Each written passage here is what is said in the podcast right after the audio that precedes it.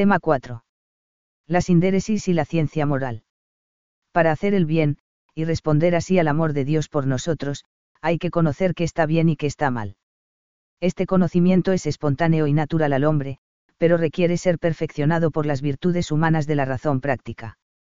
A pesar de todo, estas no bastan para conocer todo el bien que Dios nos pide. Necesitamos la gracia santificante, que, con la fe y los dones del Espíritu Santo, perfecciona las virtudes anteriores para conocer mucho mejor la voluntad de Dios. 1. El conocimiento de la verdad sobre el bien. La vida moral de la persona debe fundarse en la verdad sobre el bien. Existe en la sociedad actual una fuerte tendencia a separar verdad y vida. Muchos piensan que, si lo importante en la vida moral es amar, tener buenos sentimientos y buena intención, ya no hay necesidad de preocuparse por la verdad sobre el bien, una preocupación que podría degenerar en discusiones inútiles, divisiones y discordias entre los que mantienen opiniones contrarias. Supongamos que un amigo mío me pide que testifique a su favor en un juicio algo que es falso.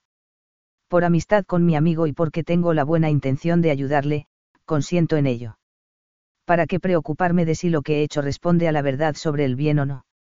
No basta con haber actuado por amistad y con la buena intención de ayudar a un amigo.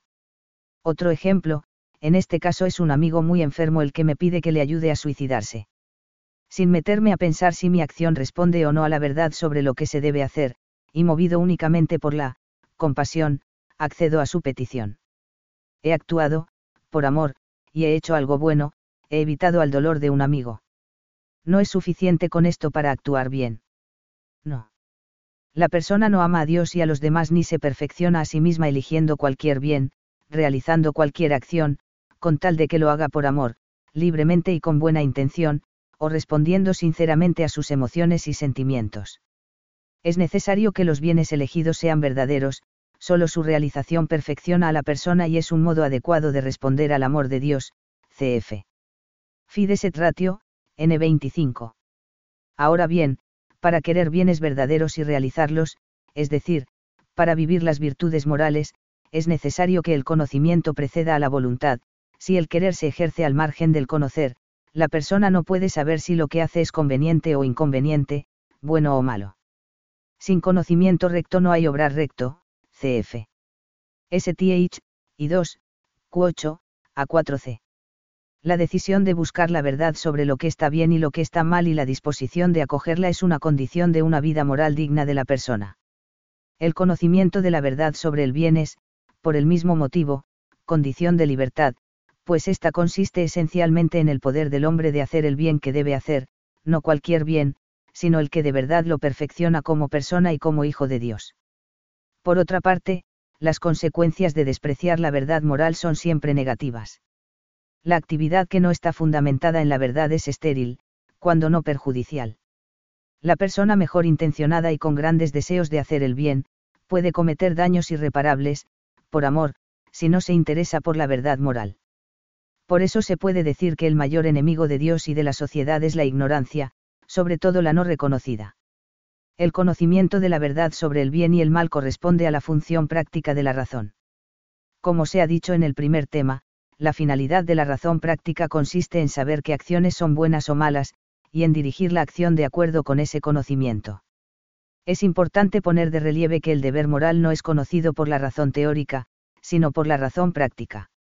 La razón teórica concibe los objetos como objetos de saber, la razón práctica, en cambio, como objetos de realización, es decir, como bienes. Este comienzo de la vida moral vacía de contenido la objeción conocida como, falacia naturalista, según la cual la moral no tendría fundamento porque no se puede pasar del ser al deber ser. En efecto, el deber no se puede deducir del ser. Pero, como veremos a continuación, el comienzo de la vida moral es la sindéresis, hábito innato, y no el entendimiento, hábito de la razón especulativa o teórica. Las virtudes de la razón práctica son la sindéresis, la ciencia moral, la prudencia y la técnica o arte. En este tema estudiamos la sindéresis, y la ciencia moral, que guarda una íntima relación con ella. Dedicaremos después dos temas a la prudencia. La técnica ha sido mencionada muy brevemente en el tema anterior y no vale la pena concederle más espacio en un manual de este estilo. 2. La sindéresis o razón natural. El término sindéresis procede del griego sintereo, que significa observar, vigilar atentamente, y también conservar. Para Santo Tomás equivale a la razón natural. Es un hábito innato que activa y perfecciona la razón práctica. Gracias a él, nuestra razón, de modo natural, conoce el bien y preceptúa su realización. Por eso, no somos indiferentes ante el bien y el mal, sino que experimentamos de modo natural que debemos amar el primero y evitar el segundo.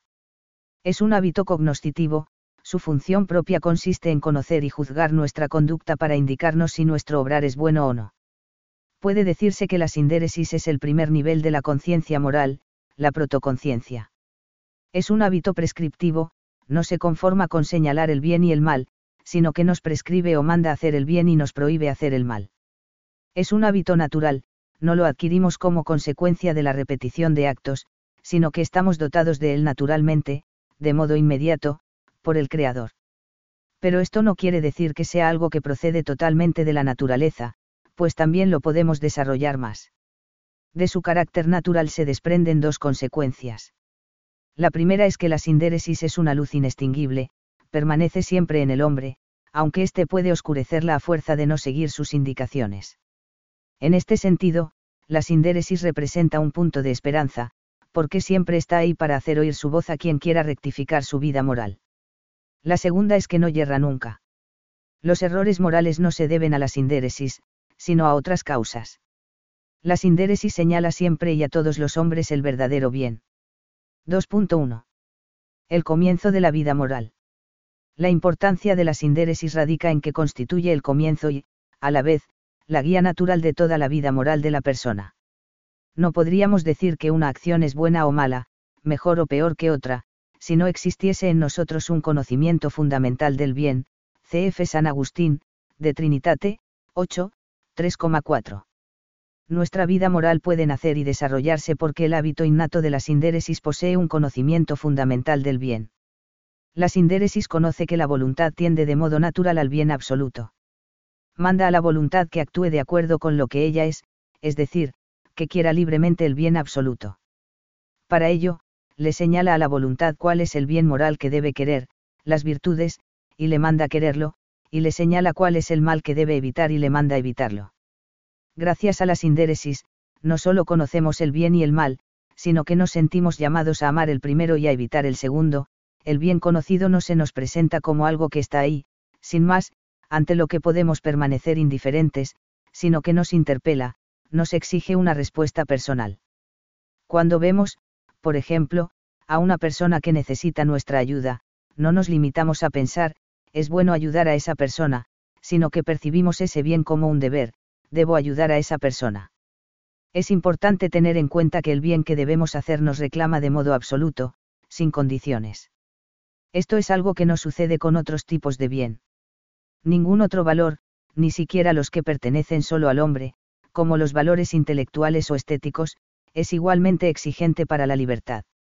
Solo él es de tal naturaleza que nunca debe ser descuidado y, muchos menos, traicionado. Solo él vale por sí mismo, no en razón de su utilidad para alcanzar cualquier otro fin, ni en razón del placer que puede causar. No es necesariamente útil o placentero, C. Cafarra, 1988, 57 a 58. La sindéresis, por tanto, preceptúa en la persona que busque y realice el bien verdadero, iniciando así toda la vida moral. De este modo, la sindéresis es el origen del deber moral, que no es otra cosa que el bien en cuanto mandado por la sindéresis. La sindéresis manda hacer el bien porque es un bien, el deber moral, por tanto, se funda en el bien que es propuesto como debido por la sindéresis. 2.2. Guía natural de la vida moral. Sobre la noción fundamental de bien, que es lo primero que se alcanza por la sindéresis, se funda el primer principio o verdad moral.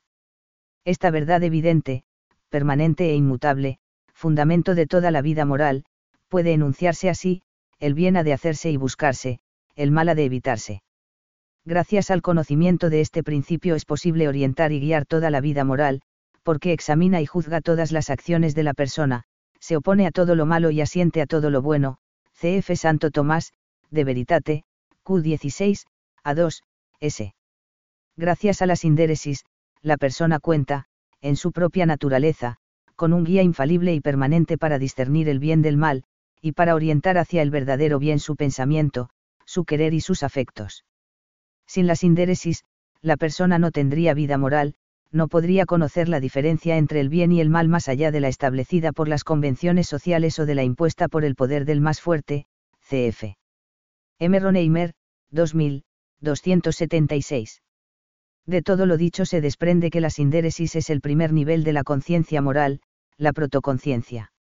La conciencia moral propiamente dicha, que es un juicio de la razón práctica sobre la bondad o maldad de una acción concreta, no es infalible, puede errar, pero sin este primer nivel infalible y permanente carecería de la orientación fundamental para poder juzgar la bondad o malicia de las acciones.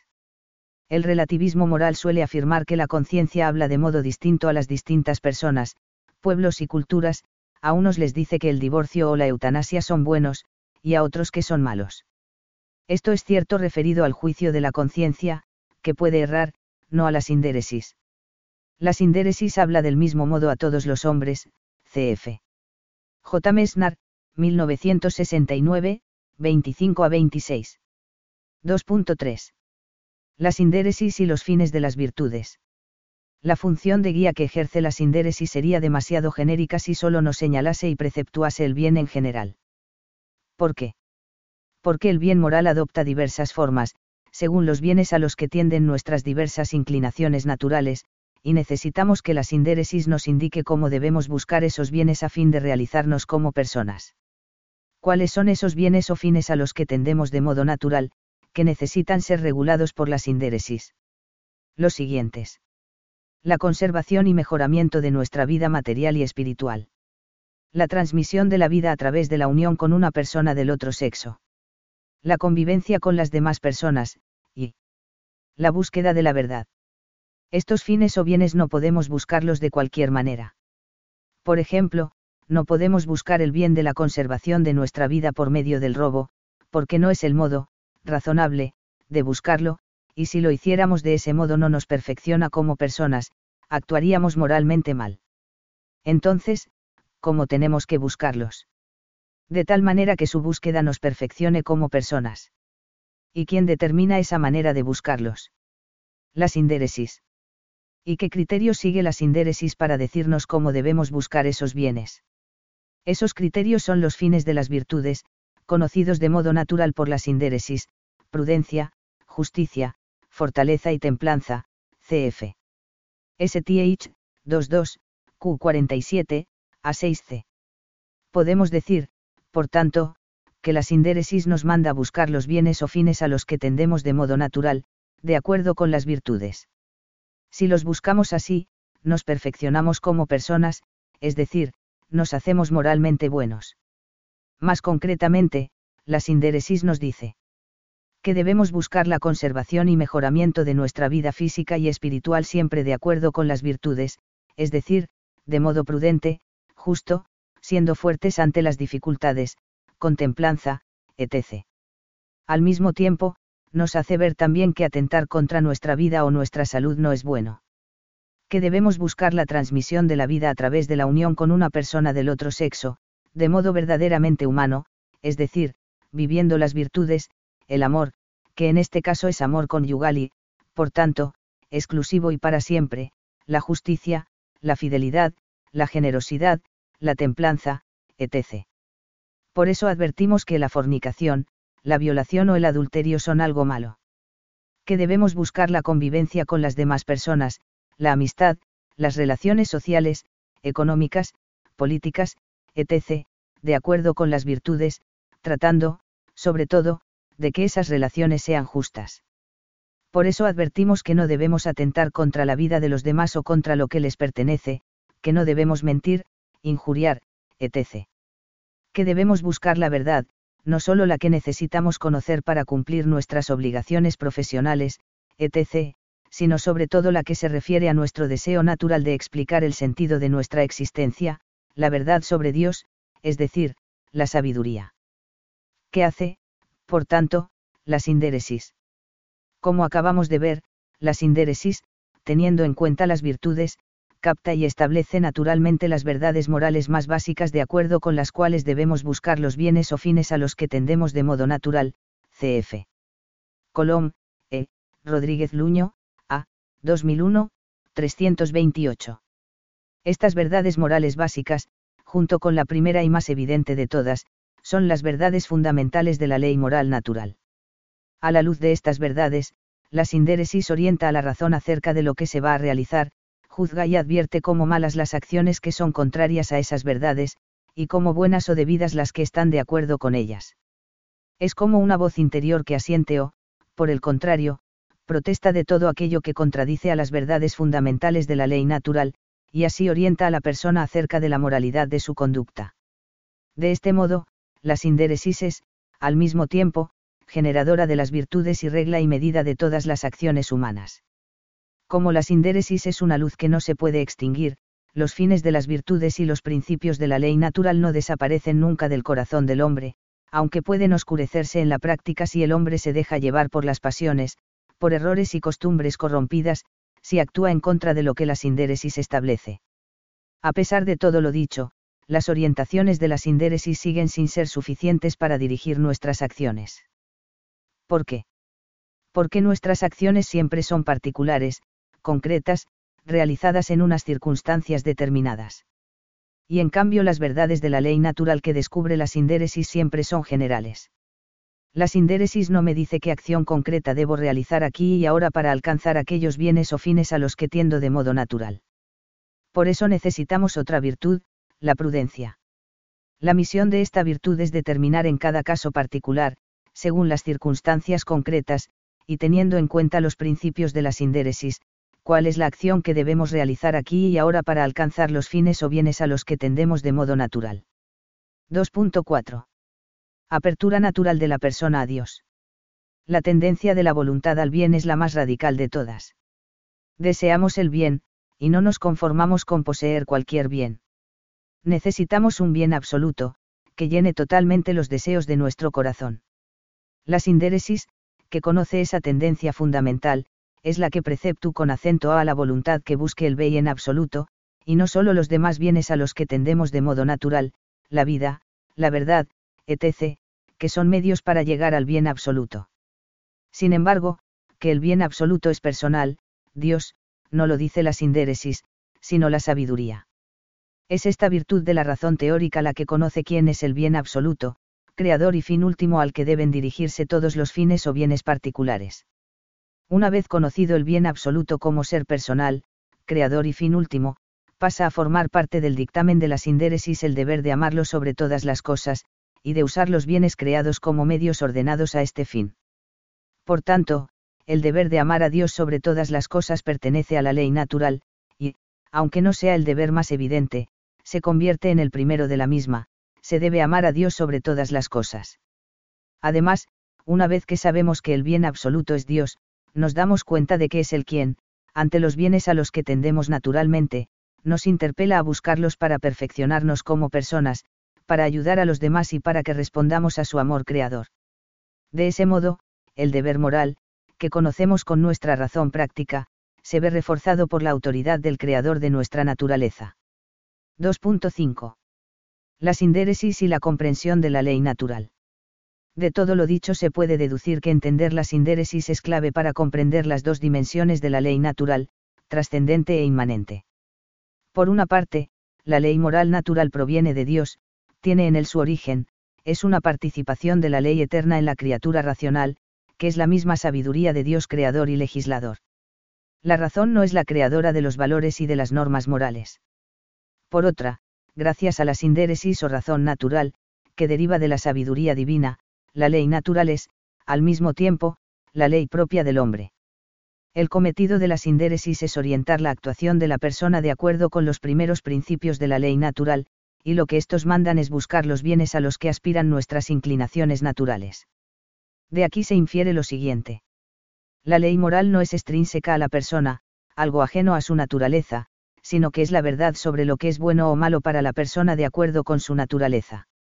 Por eso, vivir la ley natural nos conduce a la perfección y a la felicidad, y La ley moral no es impuesta al hombre de modo arbitrario por la fuerza de una voluntad caprichosa, sino que posee en sí mismo la propia ley, recibida del Creador, y puede descubrirla con su propia razón. El voluntarismo moral, Occam, entiende la ley moral exclusivamente como expresión de la voluntad divina, no de su sabiduría, sin que tenga nada que ver con la naturaleza de la persona, de modo que Dios podría establecer leyes morales totalmente contrarias a las que ha establecido. Cumpliendo esas leyes, el hombre actuaría bien, porque en último término la bondad de la acción radica para dicha concepción en el hecho de cumplir lo que está mandado por la ley.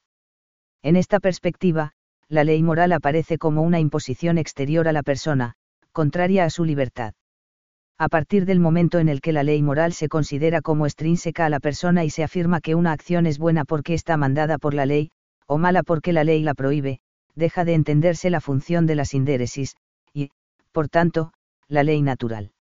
La doctrina de Santo Tomás sobre la sindéresis aporta a la ciencia moral una verdad importante, la expresa vinculación del obrar moral con Dios, y, en este sentido, el origen divino de la ley.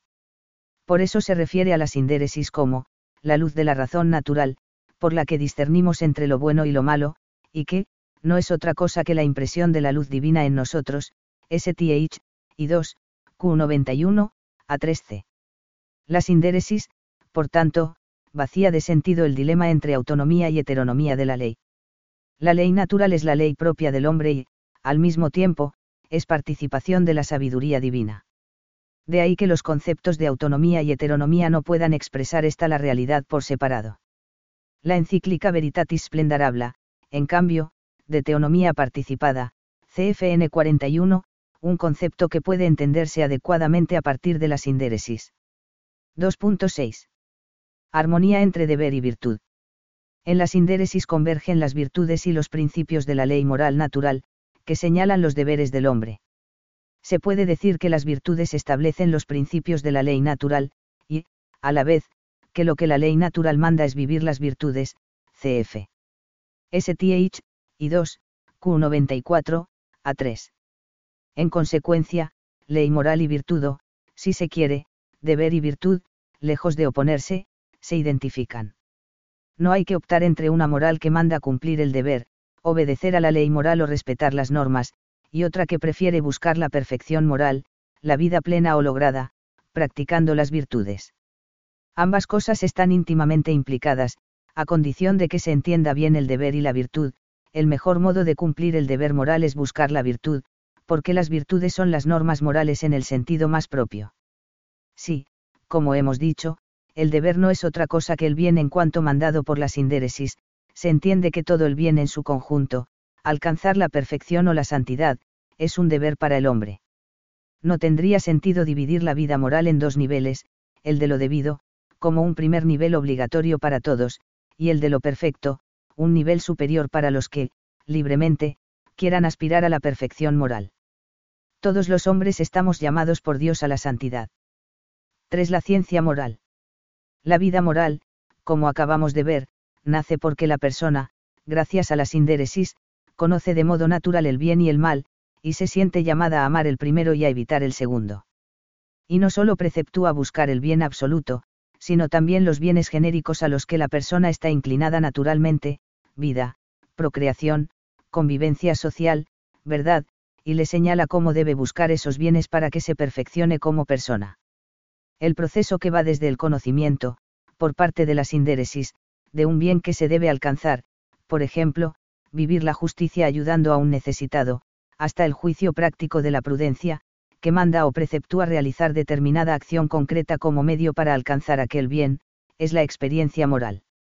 En un momento posterior, como explica M. Roneimer, 2000, 310 a 311, la persona, como consecuencia de la reflexión sobre su experiencia moral, sobre los juicios prácticos que ha realizado respecto al bien y el mal, etc., enuncia o formula preceptos y normas morales en forma de deber, se debe amar a Dios sobre todas las cosas, no se debe hacer a nadie lo que no quiero que los demás me hagan a mí, se debe respetar la vida y la salud de las demás personas, se debe respetar la fama de los demás, no se debe robar, no se debe mentir, se debe honrar a los padres, se deben cumplir los compromisos, etc.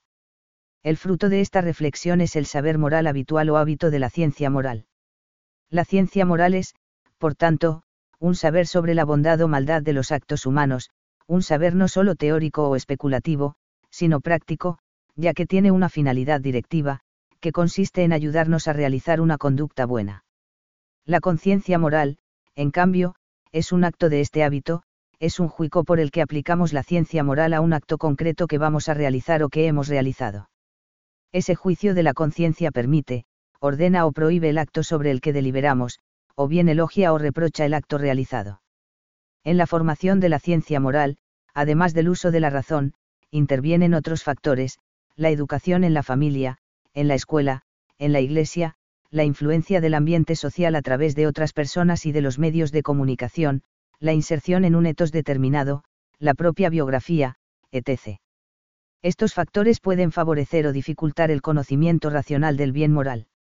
Sin más pretensiones que una breve advertencia pedagógica, queremos señalar que la formación de la ciencia moral no puede reducirse a la enseñanza teórica de normas, sino que ha de basarse en la reflexión sobre la experiencia moral. Solo así se puede entender la norma y, en consecuencia, hacerla propia. En caso contrario, la norma adquiere el carácter de una caprichosa imposición externa basada en la obligación. La reflexión científico-sistemática correspondiente al hábito de la ciencia moral constituye la ética filosófica o filosofía moral. 3.1. Razón y voluntad en el conocimiento de la ciencia moral. Las verdades sobre el bien, que constituyen la ciencia moral, se apoyan, por una parte, en la evidencia de la primera verdad práctica, el bien ha de hacerse y buscarse, el mal ha de evitarse, y, por otra, en la evidencia del valor de las virtudes, justicia, fortaleza, templanza, etc. Como hemos explicado en temas anteriores, la persona virtuosa reconoce fácilmente esas verdades sobre el bien, que constituyen la ciencia moral, porque la voluntad bien dispuesta por las virtudes facilita la función cognoscitiva de la razón práctica. Ahora bien, si una persona, a fuerza de realizar, por ejemplo, actos injustos, mentir, difamar, robar, etc., adquiere el vicio de la injusticia, sucede que no solo pierde el interés por el bien de la justicia, sino que poco a poco se torna insensible o ciega para reconocerlo. Al mismo tiempo que la persona se ciega para ver la verdad sobre el bien, puede suceder que trate de justificar su nueva conducta con falsos razonamientos, adaptando su pensamiento a su modo de vivir, pues existe en nosotros una necesidad psicológica de coherencia entre el pensamiento y la vida. Cuando no se rectifica la conducta, se acaba por, rectificar, el pensamiento, las ideas, a fin de justificar la conducta. La persona que vive habitualmente de modo egoísta, puede llegar a convencerse, buscando, razones, teóricas para confirmarlo, de que el egoísmo es lo, normal, y se hace incapaz de reconocer en la práctica el valor de la amistad desinteresada, del servicio a los demás o de la solidaridad. La persona que no vive, por ejemplo, su sexualidad al servicio del amor verdadero, sino que la utiliza exclusivamente para buscar el placer, termina por no apreciar el valor de la castidad, y por justificar su conducta con, razones, a las que se adhiere obstinadamente. Para volver a alcanzar la comprensión originaria de la virtud para la que uno está ciego, se necesita una conversión interior profunda y la lucha por evitar el pecado. Solo así se vuelve a escuchar de nuevo la voz de la conciencia en este punto, cf. De von Hildebrand, 1982, 64 a 65. Muchas verdades morales, como hemos dicho, se adquieren a través de la enseñanza de otras personas, educadores, amistades, medios de comunicación, etc. También en este caso las virtudes o los vicios del sujeto tienen un papel crucial. La persona virtuosa posee una visión más profunda para discernir lo verdadero de lo falso, y mientras rechaza el error, hace suyas con prontitud y agradecimiento las verdades morales que de otros recibe. Una conclusión evidente de lo anterior es que para actuar bien no es suficiente conocer las normas morales. Un gran experto en ética o teología moral puede ser una mala persona. Es necesario además tener la buena voluntad de amar el bien y el deseo eficaz de realizarlo, es decir, que la persona esté bien dispuesta por las virtudes humanas y sobrenaturales. En caso contrario, su vida sería incoherente, su conocimiento de las normas sería muy superficial, y encontraría graves dificultades para aplicarlas a cada situación concreta de la vida de modo prudente. 3.2. La sabiduría moral sobrenatural o sabiduría moral cristiana. Si además de las verdades morales que podemos alcanzar con nuestra razón práctica, tenemos en cuenta el conocimiento moral que nos proporciona la fe, podemos hablar de la una sabiduría moral sobrenatural o sabiduría moral cristiana. La reflexión científico-sistemática que corresponde a la sabiduría moral cristiana es la ética teológica o teología moral, ciencia que trata de comprender, a partir de la revelación, la tradición y el magisterio de la Iglesia, la vida moral del cristiano, el hombre divinizado, el Hijo de Dios en Cristo, capacitado para una nueva conducta moral por la gracia.